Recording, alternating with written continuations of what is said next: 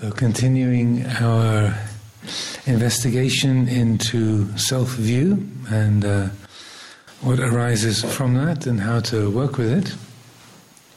Uh, I thought to uh, today to talk a, a bit about uh, emotions and relationships. The chanting that we did at the end of the morning session, the four Brahma Viharas, the sublime abidings, the four immeasurables, also they're called.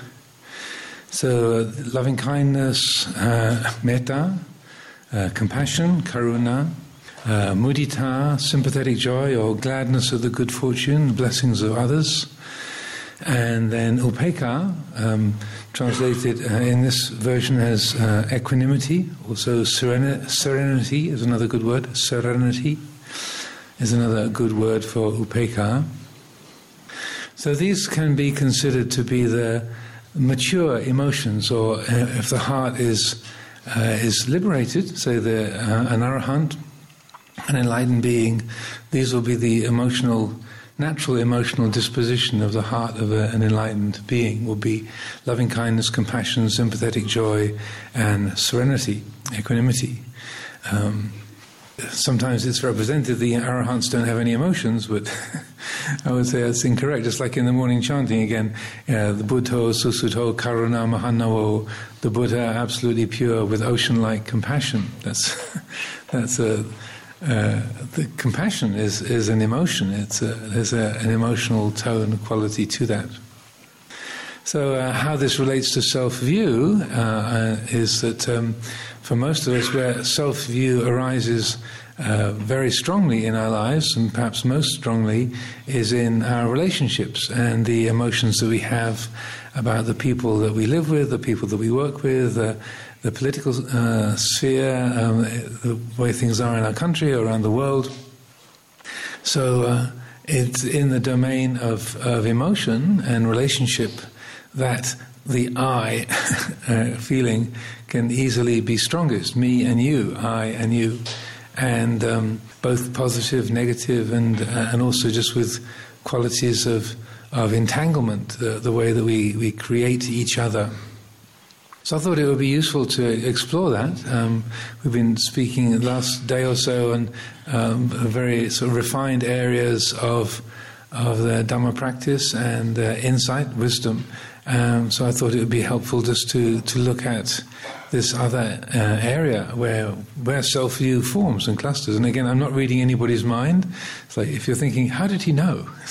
like, well, statistics, not not psychic power. It's just how it is in most people's lives, where the, the feeling of I and me and mine, me and you, come up very strongly. Is in is in our relationships in our family, our, our partners, particularly ex partners, um, that uh, exceptionally strong, or, or ex uh, our teachers or ex teachers, uh, loving or, or resenting. Um, and so I felt this is a, a good area to um, to look at.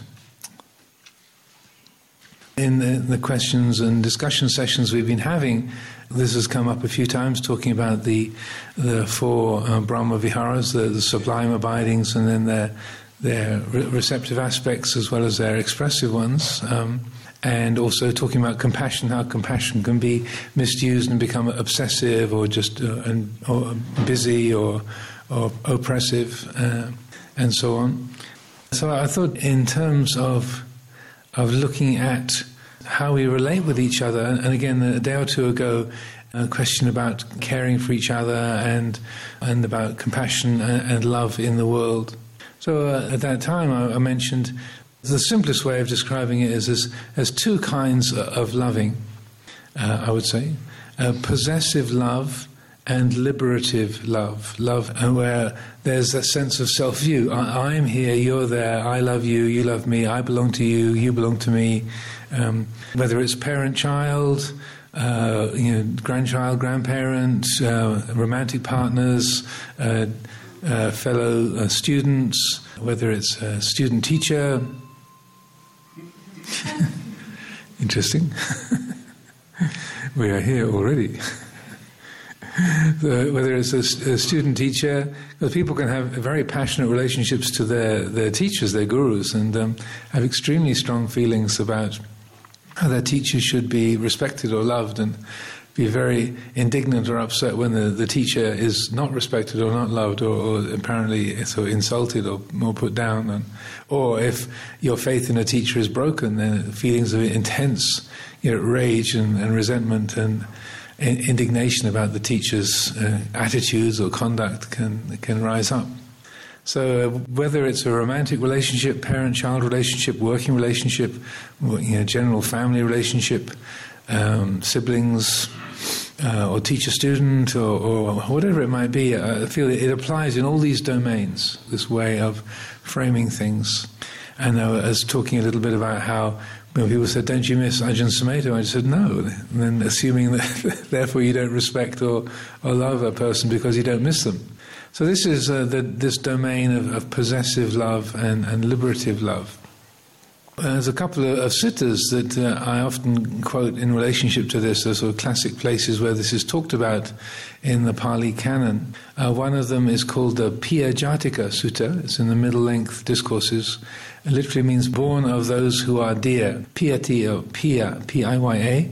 Uh, is dearness. And so I would say that characterizes this quality of possessive love, that cherishing, relishing with an element of self view, uh, of I and me and mine involved in it. The scenario opens up with uh, the Buddha sitting meditating out in uh, some parkland, and uh, this very distraught man uh, comes by and he's weeping and wailing and crying, and uh, he's very upset. And he sees the Buddha and starts up a conversation.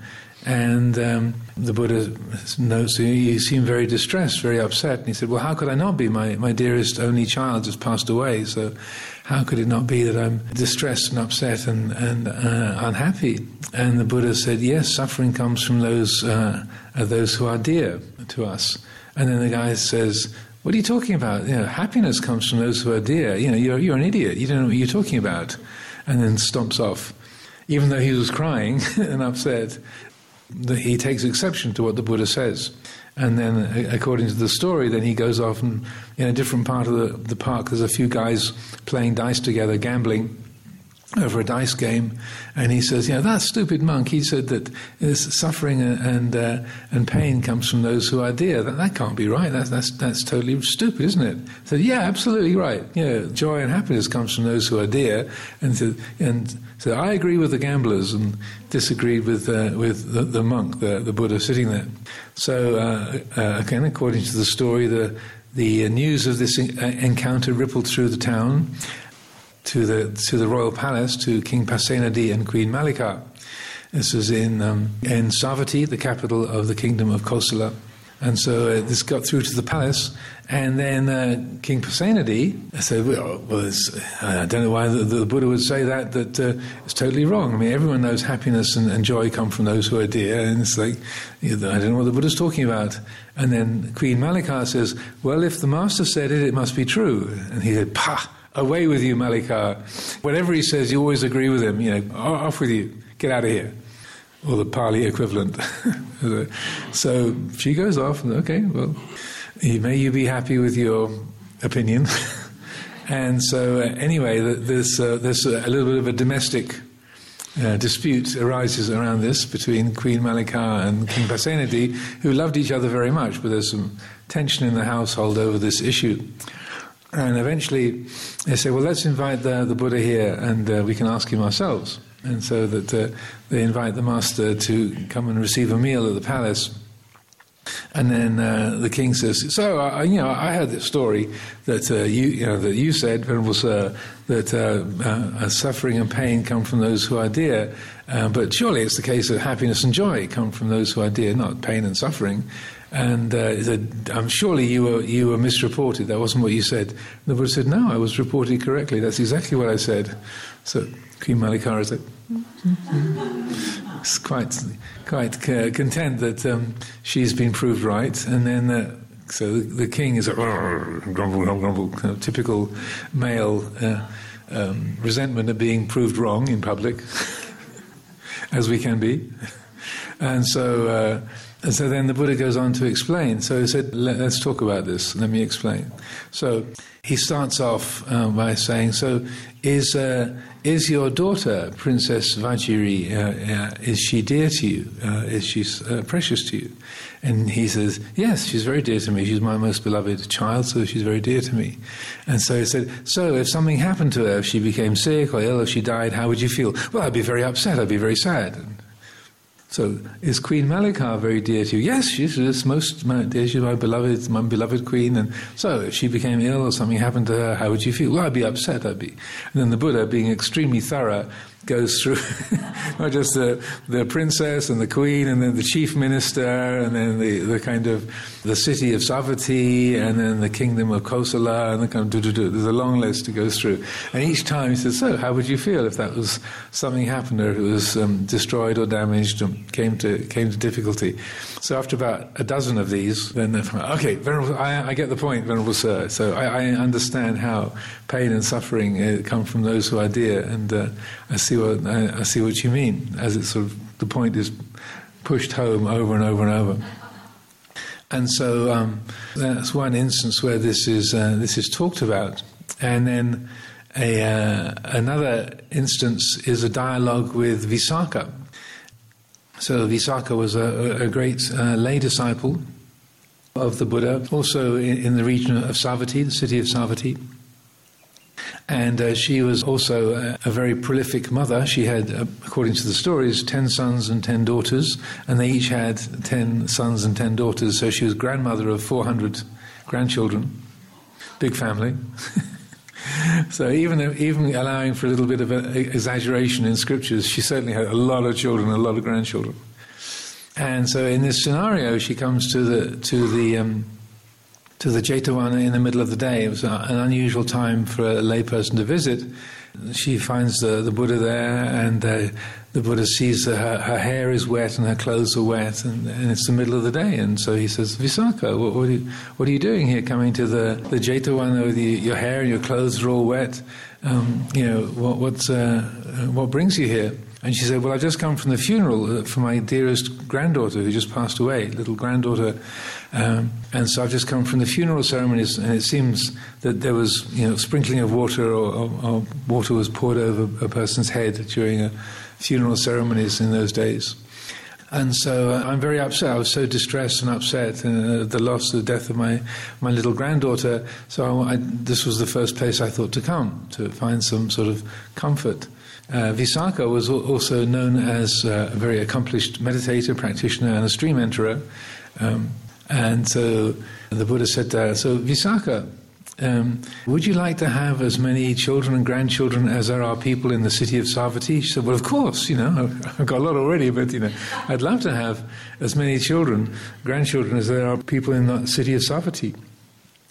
And then the Buddha, being uh, quite a logician, says, So, yeah, every single day in the city of Savatthi, at least 10 people die. Um, would you ever be without your hair and your clothes wet from the funerals of, uh, of those who have died? If not 10 9, if not 9 8, if not, not 8 7, if not 7 6, if not 6 5, 4 3, 2 1. At least one person dies every single day in the city of Savatthi. So would you ever be without your hair and your clothes wet from the funeral ceremony? So she was a quick learner. so enough of having so many children and grandchildren. Sir. Uh, and so get, gets the point. So in these teachings, it can seem, seem that the Buddha was quite sort of negative or, or looked down upon any kind uh, of bond or relationship but also uh, the Buddha was described and, represented over and over and over of having an infinite degree of compassion, loving kindness, and say the effort to, to teach and to seek the welfare of all beings. That's why he taught. That's why he established the sangha. That's why he expressed so many different uh, Dhamma teachings over 45 years, traveling all over northeast India. So he certainly had a lot of love and compassion, but as was uh, we were saying in the, the dialogue yesterday, I think. Uh, again, I, lose track of exactly what was said when, but I think in yesterday's dialogue that even though he had tremendous compassion, an ocean like compassion for all beings, that compassion wasn't possessive or obsessive. It wasn't that he was uh, suffering on account uh, of of the suffering of others. He was empathizing, he appreciated the suffering of others, and he acted accordingly to help alleviate that, but he wasn't creating suffering on, on account of the suffering of others. This is an interesting distinction to make, I find. um, the word compassion, uh, these, whenever I do a P sound, it, the, the, ex, the explosive P sound kind of hits the microphone, so sorry about that. I'll try to moderate my my p sounds. So the uh, uh, the word compassion in English comes from the Latin compassio. So passio means suffering. Like when they talk about the passion of Christ, it wasn't Jesus being you know, excited or agitated. It was talking about suffering, the suffering of Jesus. So passio means suffering. Compassion means literally means and com or cum, uh, c u m or c o m means with. So it literally means to suffer with. So the English direction that's given for that emotion is you're suffering along with the suffering of others. Um, but in Buddhist psychology, karuna, and then there's another word, uh, um, anukampa, which is uh, also used for compassion. Anu, uh, uh, anukampimang pajang, the, in the request for the Dhamma talk, out of compassion. They are not states of suffering. So uh, in Buddhist psychology, compassion doesn't involve uh, your own suffering. And that, I would say, is a big difference uh, in terms of the practice of compassion. So, karuna is one of the four immeasurables abundant, exalted, immeasurable. It's a great brightness of heart. It's not a sadness, it's not, it's not uh, a state of suffering. Uh, so, there's an empathy, there's a receiving or a knowing of the suffering and difficulty of others, but you're not suffering on, on uh, account of that. Uh, I often tell a story of when, when I was a, a novice uh, 44 years ago um, in, uh, in northeast Thailand. And uh, very, very few of the local people spoke any English at all. I was very new in the monastery.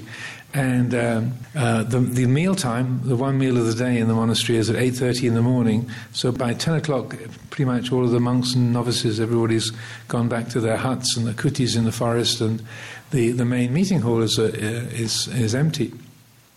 So I was just, it was about half past 10 or 11 o'clock, uh, and I was just tidying up and doing something there. And this, this fellow showed up um, to visit the monastery. And uh, he was a, a, military officer who had some uh, business in, in the area, and he'd heard about this monastery of Western monks in the region, and was uh, uh, curious to come and, and see and to uh, meet the community there. And so I was the only person around, and he happened to speak a bit of English. So we, we got talking. And this turned into a very memorable uh, encounter. I never, I never met him again after that time. But uh, we were talking uh, about compassion and about uh, helping others and uh, that motivation. And so I was only 21 at the time, so was, I was uh, still very much in my so idealistic teenage spirituality.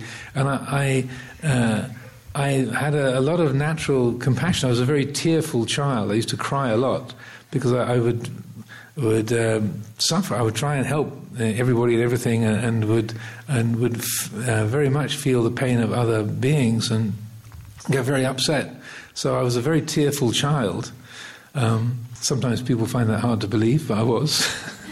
My mother told the story of when. Uh, when I have two two older sisters, and she she realised I was a bit of a strange boy when uh, there was the three of us all clustered around our little black and white television, and it was the story of Heidi. Uh, many of you might be familiar with, and so my sisters are sitting there, kind of glued to the screen, with, with so interested looks on their faces, uh, and uh, and you know, kind of following along the story. And my mother said, I, and I was sitting there with tears pouring down my face. This, you know, Heidi trying to help this this disabled girl and the uh, the sort of difficulties they were encountering, and she said, "Funny boy."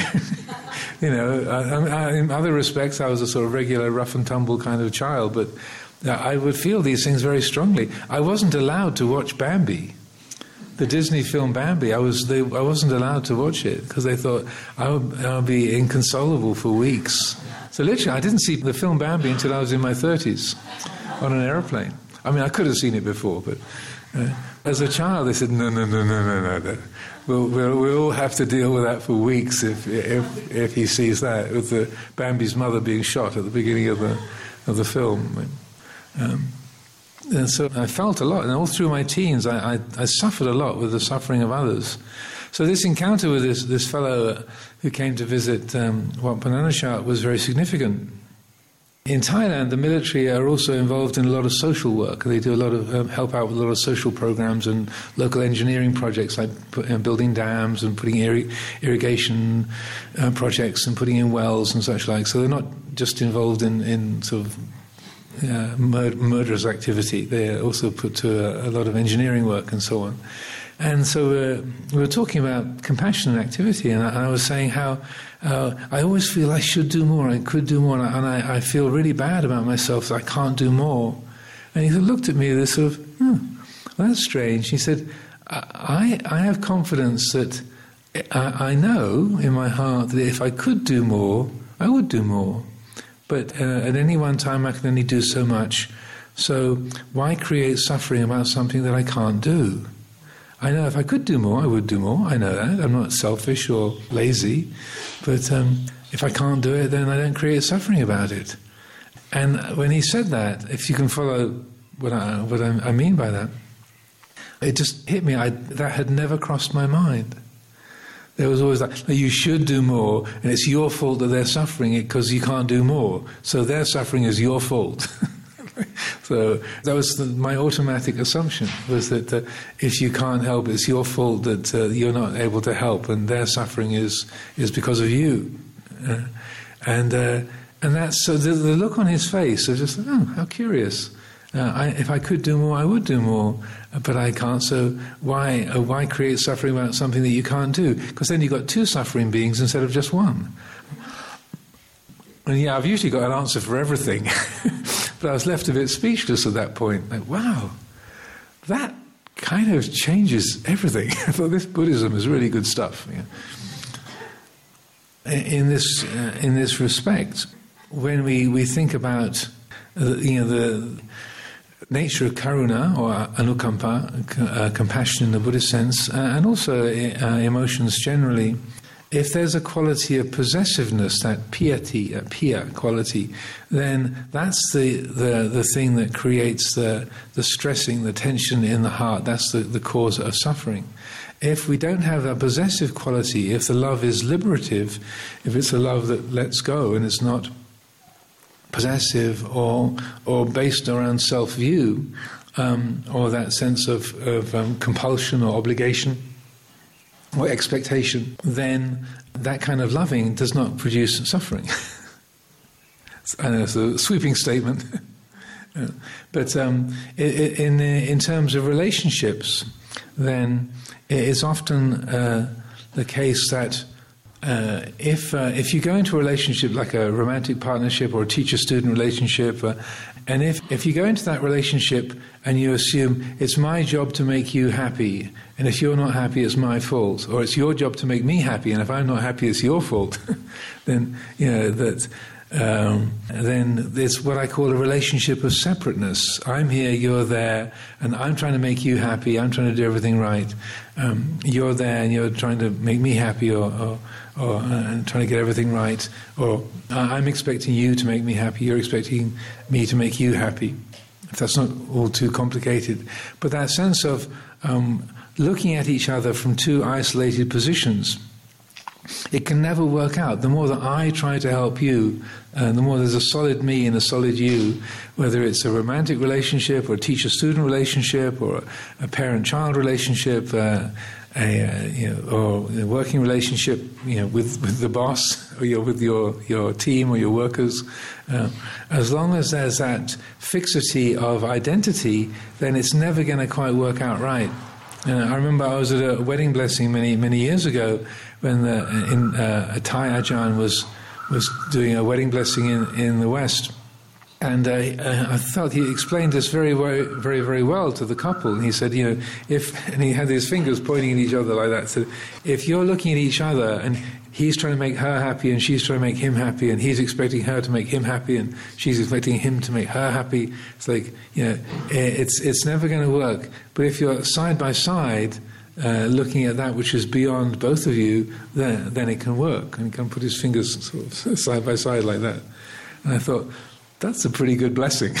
it doesn't just work for marriages, it works for, uh, in spiritual communities and uh, in parent child relationships, families. And so it's a letting go of expectation, a letting go of, of that sense of, of obligation uh, or, or, or, buying into somebody else's, uh, someone else's expectations. That rather there's a, that's a, a quality of inner confidence, inner wholeness. So I would say that uh, as a contrast between a relationship of separateness and a relationship of, of, wholeness. I don't need you to make me complete. If you're around, I'm I'm happy. Like, like, uh, like say, you know, I'm quite content in my room across the way by myself, and uh, I don't need to have all of you around as students in order to make me fulfilled or happy. I'm not trying to be insulting, but uh, if I'm here, I'm very happy to be with you all. But if I'm not with you, and I'm not teaching anybody anything, nothing is missing. or like I was saying about not missing Luang Por Sumedho. Uh, uh, so uh, I would say that the the Brahma Viharas, those sublime abidings, they represent the kind of emotional tone of those relationships of wholeness, whether it's kindness, compassion, sympathetic joy, or, or serenity, equanimity. Um, the more that we can cultivate those relationships of wholeness, where we are, are, say, letting go of self view, then in a mysterious way, those relationships work much better. It's one of the reasons why we remember and revere and love the Buddha 2,600 years after he was walking the planet, is because he did that really, really, really well. he let go of everybody. You know, he loved the world so much, he let go of everyone, everything. Um, and so, but that kind of love is a, a love that is completely non possessive, it's completely liberative. As usual, we'll have some time for questions later this morning, so please, uh, I realize this is a very fertile area. and uh, you say, well, actually, I've got this relationship that I'm in. That but uh, so later this morning, we'll have time for, for questions. But uh, uh, just to um, be bearing in mind what, what might be useful to ask or to, to clarify later on. So, uh, the kind of relationships and uh, that the Buddha does encourage, both uh, whether it's parent child, uh, romantic partners, um, ex partners, teacher student, co workers, uh, you know, just fellow citizens and, and fellow living beings, um, the kind of relationships that are, are encouraged particularly in the human realm, is that of Kalyanamitta, spiritual friendship. And uh, there's a very, very famous uh, dialogue between um, the Buddha and Ananda, who is his attendant. And the unwritten backstory of this seems to be that Ananda seems to have been having a conversation with another of the monks or someone that's saying, you know, meditation is absolutely the essence of spiritual life, that this is really the most important thing, and that you know, spiritual practice, training your own your own mind, practicing meditation, this is really the whole deal. That's the kind of unspoken backstory. So what you get in the actual sutta is Venerable Ananda coming to the Buddha and just saying, uh, you know, Venerable Sir, uh, half of the holy life um, is spiritual friendship. In the original sutta, as far as I remember, you don't get any of the, the backstory, but it seems to be that's why Ananda comes up with this comment, saying, you know, half of the holy life is kalyanamitta, spiritual friendship, like your companionship with like minded, good hearted people. And then the Buddha says, uh, not so, Ananda, as he frequently did, as the, anyone who's read many of the suttas, the Buddha is regularly saying, not so, Ananda. Ananda was a little bit over enthusiastic and he would kind of say, oh wow, look at this, and oh, this is, it's got to be this way. So the Buddha was regularly saying, not so, Ananda. Uh, which he does in this case, he said, it's not half of the holy life, it's the whole of the holy life. And that's a very, famous quotation, and for, for good reason. And he's saying it's spiritual friendship, having good companions, that's the whole of the holy life. Uh, and there's various different ways to reflect on that, but he really encourages that sense of spiritual friendship because it's a very rare being, I would say, in my own experience, that can genuinely live and practice on their own, fulfill their spiritual potential without any input from, from friendly, like minded people, either uh, their own peers their, or a teacher, to just just kind of figure it out on your own and carry it through to to any kind of completion. It's kind of one in a hundred million. You know, you do get people like that. I would say like Sri Ramana Maharshi would be maybe one of one of those, you know, one in a hundred million. But it really is, in my sort of finger in the wind reckoning, it's about that kind of a number. It's like it's very, very, very rare. The other 999,000 people, we need friends, uh, and and it makes a big difference if we've got guidance, we've got teacher, we've got a map, and uh, spiritual friendship is, is extraordinarily important. And so that, that's the kind of relationship. And that's why the Buddha established the, the Sangha, the monastic order, the fourfold assembly, lay, uh, lay women, laymen, uh, nuns, and monks, the, the fourfold assembly, that he put a lot of effort, the whole Vinaya discipline, uh, to establish the training precepts for the monastic community is extraordinarily thorough. If you add it all up, there's, there's more than 10,000 rules and observances, five volumes, five substantial books of do's and don'ts. I mean, some of them are pretty obscure, like we shouldn't make sandals out of peacock feathers. It's not a big problem in most of our lives. making sandals out of peacock feathers, but we're not allowed to. You know, it's too bit too bit too vain and colourful for a monastic. But but other ones are, are very practical and like don't lie. You know, don't kill don't kill animals. Don't uh, don't engage in sexual activity of any kind. Much more sort of practical on daily in a daily basis. So there's um, that all of that the Vinaya discipline, the various structures of of training for the lay community, the five precepts, the eight precepts for the lay community and the vast abundance of teachings, that all of that was to help to, uh, to uh, say, sustain a community and to help that the teaching and the practice to, to pass through time, through different countries, different regions, different ages. So that quality of kalyanamitta, spiritual friendship, is uh, is extraordinarily important. And the Buddha put a huge amount of effort and energy into supporting that way of bonding skillfully with each other. And so, within the monastic order, in the lay community, between the monastic order and the, and the lay community, so many structures are put in place. Uh, it's like, I mean, the Buddha was a really good lawyer as well as a good logician and a brilliant enlightened master and teacher. He, is a, he was a very good lawyer, setting up the different legal structures and how to make agreements, how to decide things as a group. Extraordinary uh, degree all for helping Kalyanamitta, spiritual friendship, to be sustained and to have relationships that are close, are sincere, are real, but are going to lead to liberation, not towards more attachment, more, more bonding, and more limitation. A few days ago, someone brought up the, um, uh, I think it was uh, the lady here with a purple shirt, about the Mahamangala Sutta the beginning of the Mahamangala Sutta uh, is not to, uh, not to associate with fools, but to associate with the wise. This is the highest blessing. So uh, again, right there, so verse one, you know, first two lines, uh, first three lines of the of the highest blessings. Don't associate with foolish people. Associate with the wise. Choose who you spend time with. It makes a difference. As it was said a few years ago when I was here last time. Well, Ajahn, may I introduce you to my family?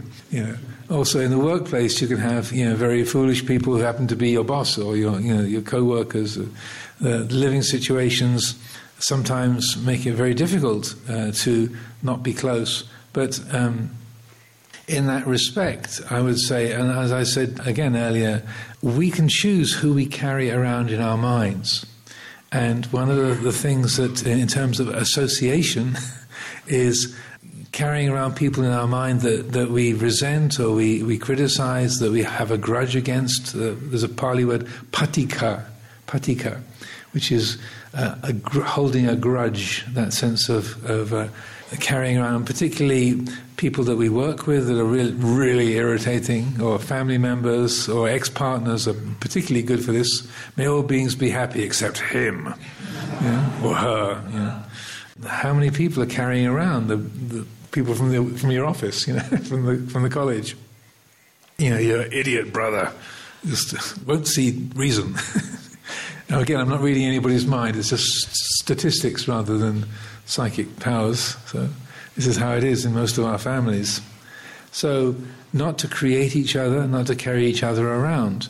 Um, if we are carrying people around, then the, the ones that, uh, if we carry people around, like the Buddha or Bodhisattva Manjushri or our, our various spiritual teachers or, or, guides, then we recollect them, we revere them, Ajahn Sumedho, Ajahn Chah.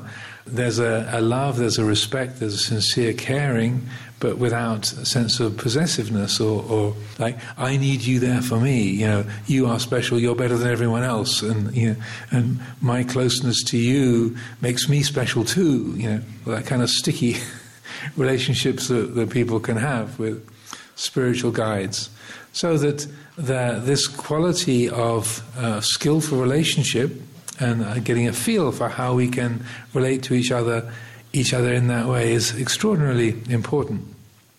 I've lived in community for kind of, well, since I was 21, so my whole adult life I've lived in community.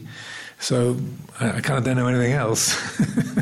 so I, I, can't really talk about living in an isolated way. Or, uh, but uh, my experience has shown that living with people, it's so beneficial, it's so helpful and beautiful to establish these kind of uh, unsticky uh, relationships, to, to love each other dearly, sincerely, and completely, but not to be carrying each other around, not to be um, uh, possessive of each other. And in that way, we help the heart to be independent and uh, free from, from uh, attachments. The, the, last teaching I thought I'd share with you in this respect so you've got the, the opening lines of the, the Mangala Sutta, you've got the uh, the Buddha's conversation with Ananda about spiritual Kalyanamitta. So the last one is a, is a kind of unique sutta. It's called the uh, Avijja Sutta, the, the sutta on ignorance. It's in the Book of the Tens, in the Numerical Discourses, sutta number 61. And it's, it's quite rare that the Buddha speaks about the sources or the causes for ignorance. You know, why is it that we get lost? Why is it that we get distracted? You know, why do we keep creating dukkha? In the Sammaditthi Sutta, uh, he talks about the, the asavas, the outflows being the, the cause of ignorance. But in this particular sutta, the Book of the Tens, he spells it out much more completely. And uh, he says, uh, you know, what is the, the nourishment, the, the source of, of power for ignorance. And he says it's the, the five hindrances sense desire, ill will, and restlessness, dullness, and doubt. So there's five hindrances. Uh, and what is the, the fuel, the support for the five hindrances? The five kinds of unskillful conduct unskillful thought, unskillful speech, unskillful action. So, what's the fuel? What's the source uh, for uh, unskillful action? Uh, and what's called uh, the source he, he, outlines there is uh, lack of sense restraint, uh, which is a bit of a strange term, uh, unusual term in English. What it means is being re- uh, reactive rather than responsive. I was talking about the other day. So, uh, lack of sense restraint. If you like, if you see something you like, chase after it. See something you dislike, you can discard it. So, having a reactive rather than a responsive manner. So lack of sense restraint, or kind of always looking around, chasing after things, trying to grab stuff and get stuff, and fill your senses with that which is interesting and exciting, and reacting against or contending against things that are, that are unliked or are, uh, annoying, and, and, so that um, that creates the fuel for those three kinds of unskillful conduct. So, what is the fuel? What's the, the power source of that reactivity? Uh, it's a lack of mindfulness and full awareness, sati sampajanya, or um, a sense of, say, situational awareness is a good term. Like awareness of the time, the place, the situation. If you're kind of heedless, you're uh, you're not paying attention, you're not not noticing the time, the place, the situation. You usually get caught up. And what's the cause? What's the, the fuel source for that um, lack of mindfulness and full awareness? Yeah, it's a um, uh, a lack of wise reflection. You're not considering. Uh, yoniso manasikara is the Pali term for this, and this literally means uh, attending to the source of things. Uh, essentially, it's the reflective power of mind, the, the pattern recognition capacity, seeing how things fit together, how one thing affects another. So that if there's a lack of, of wise reflection, if you're unreflective, then it leads to a lack of mindfulness and a, and a reactive, reactive habits. So, what is the fuel? What's the, the, the power source for that um, lack of wise reflection is a lack of faith, lack of saddha, that you know, there isn't a sense of, of that which is good and, and noble and liberating and that which is uh, unhelpful and unskillful. That's kind of out of the picture. What's the source? What's the fuel for a lack of, of faith? Not listening to good teachings, not uh, putting your mind onto helpful guidance. And what's the source of a lack of skillful guidance? Not drawing close to good people. Sapurisa sangseva, another long Pali word. Sapurisa. Sat means true or good. Purisa means a person. Sangseva is association with. Sapurisa sangseva. So, the other way around, so to reverse the sequence, if you draw close to good people, then that creates the causes for you to be listening to useful teachings. If you listen to useful teachings, that arouses faith. You know, if there's uh, if there's faith, then that leads to wise reflection. Wise reflection leads to more mindfulness and full, uh, full awareness, uh, a situational awareness. Uh, the more mindfulness and full awareness there is, then you live much more responsively rather than reactively. Uh, if you're if you're living in a responsive way, then uh, that leads to the three kinds of skillful conduct: skillful thought, skillful speech, skillful action, and that in turn supports is the fuel for the four foundations of mindfulness. The four foundations of mindfulness are the fuel, they're the support for the seven factors of enlightenment, and the seven factors of enlightenment are the fuel and the support for um, full knowledge uh, and uh, and liberation uh, true knowledge and, and liberation. And so, right at the root is Sapurisa Sangseva. That's what makes a difference. Uh, that's the kind of, if you want to stop being ignorant, then draw close to good people. That, uh, that's the encouragement. So I'll leave it there for this morning.